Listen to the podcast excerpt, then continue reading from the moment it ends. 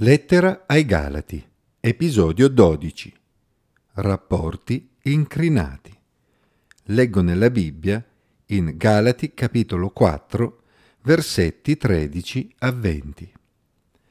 Voi non mi faceste torto alcuno, anzi, sapete bene che fu a motivo di una malattia, che vi evangelizzai la prima volta, e quella mia infermità, che era per voi una prova, voi non la disprezzaste né vi fece ribrezzo. Al contrario, mi accoglieste come un angelo di Dio, come Cristo Gesù stesso. Dove sono dunque le vostre manifestazioni di gioia? Poiché vi rendo testimonianza che se fosse stato possibile vi sareste cavati gli occhi e me li avreste dati. Sono dunque diventato vostro nemico dicendovi la verità? Costoro sono zelanti per voi, ma non per fini onesti, anzi vogliono staccarvi da noi affinché il vostro zelo si volga a loro. Ora, è una buona cosa essere in ogni tempo oggetto dello zelo altrui nel bene, e non solo quando sono presente tra di voi. Figli miei, per i quali sono di nuovo in doglie, finché Cristo sia formato in voi. Oh, come vorrei essere ora presente tra di voi e cambiare tono, perché sono perplesso a vostro riguardo. Vi è mai capitato di avere una buona relazione con qualcuno e poi ad un certo punto il rapporto si incrina per cause indipendenti dalla vostra volontà? Non è mai una situazione piacevole da gestire. L'Apostolo Paolo in questa sezione apre il suo cuore verso i Galati, toccando argomenti che lo toccavano in modo particolare. Egli esprime proprio il suo dispiacere per quanto stava avvenendo con i Galati, perché era piuttosto evidente che il loro atteggiamento nei suoi confronti era cambiato. Qualcosa si era rotto nel loro rapporto con lui. Quando Paolo si era recato in quella regione per la prima volta, egli aveva predicato loro il Vangelo, ovvero la buona notizia inerente a Gesù e la sua opera per l'umanità, e in questo brano apprendiamo che egli era infermo quando ciò era avvenuto. Anche se molti hanno speculato su quale fosse la malattia a cui Paolo fa riferimento, questa informazione non è fondamentale per comprendere il brano. Ciò che conta è invece l'amore con cui i Galati lo avevano accolto, un amore che parlava più di mille parole. Infatti essi non si erano tirati indietro di fronte alla sua malattia, ma si erano presi cura di Paolo, accogliendolo come un messaggero inviato da Dio.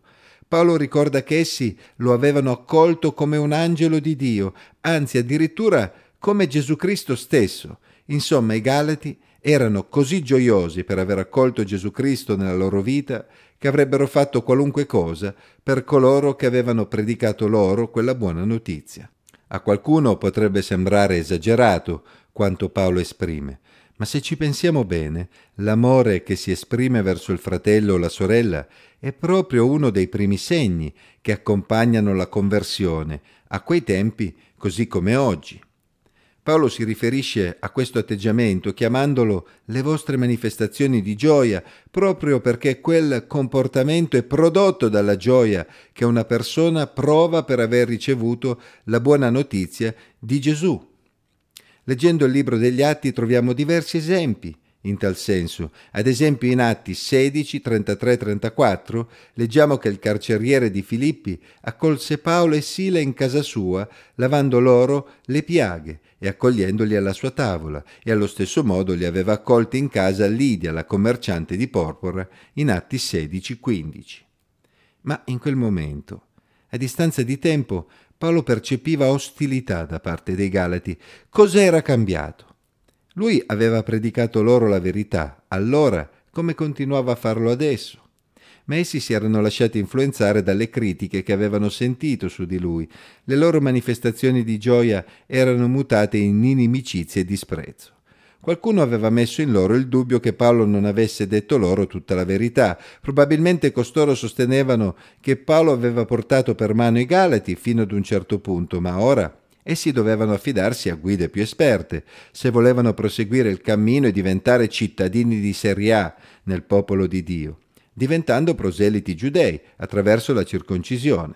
In sostanza, questi agitatori stavano mettendo in cattiva luce Paolo e il suo messaggio e si proponevano come traghettatori verso una spiritualità superiore. Che tristezza doveva avere Paolo per questa situazione. Ma non dobbiamo pensare che egli fosse solo triste per l'atteggiamento che i Galati stavano avendo nei suoi confronti. Piuttosto egli era preoccupato perché sapeva che essi si stavano affidando alle persone sbagliate, che invece di farli crescere li avrebbero trascinati lontano da Cristo. Egli sapeva infatti che lo zelo che muoveva quegli agitatori non era genuino.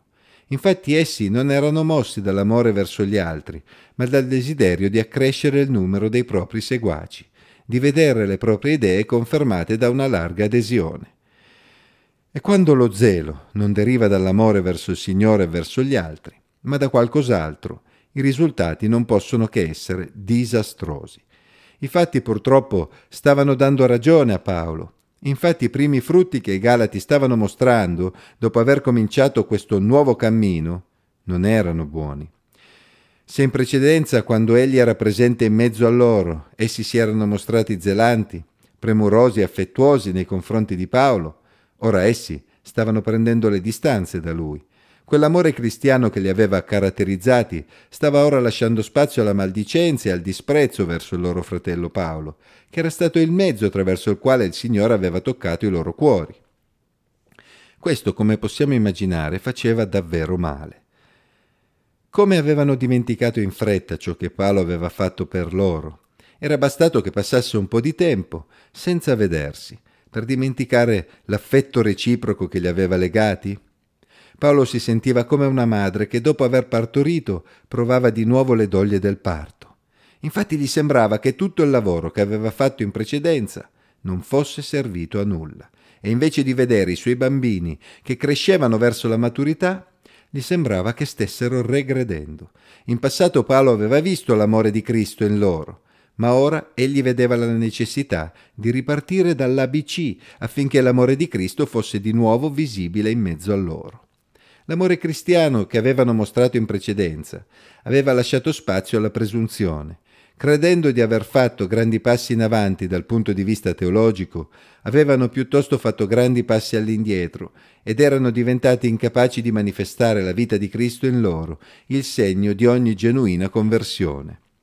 Come vedremo in seguito, Paolo aveva grande fiducia nel fatto che i Galati avrebbero superato questa fase ed è proprio per questo motivo che stava scrivendo loro ma egli sapeva che la cosa migliore sarebbe stata quella di incontrarsi di persona, perché certe situazioni tra fratelli non si possono risolvere per iscritto.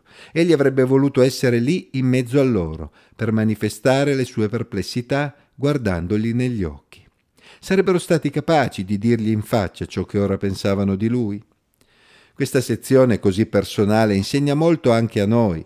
Infatti ciò che stava accadendo fra le chiese della Galazia non è così infrequente anche ai nostri giorni. Quante persone, dopo aver creduto in Cristo, si lasciano influenzare da agitatori che mettono in cattiva luce altri fratelli e sorelle per poter accrescere la propria fama e il proprio gruppetto di seguaci. Quante volte ci si insuperbisce pensando di aver scoperto chissà quali verità, allontanandosi invece dalla via maestra e disprezzando i fratelli? Quante volte i rapporti tra fratelli e sorelle si incrinano perché si va dietro alla maldicenza? Quante volte ci dimentichiamo di coloro che ci hanno fatto del bene e li ripaghiamo con il male? Mi sono sentito diverse volte come Paolo, triste e deluso ma devo ammettere che altre volte io stesso posso aver rattristato altri. Preghiamo il Signore affinché non possiamo mai più essere causa di profonda tristezza per nessun fratello o sorella, che Dio ci guardi dalla maldicenza e dalla superbia, che Egli ci guidi e guidi le nostre vite affinché l'amore di Cristo sia sempre presente e visibile in mezzo a noi.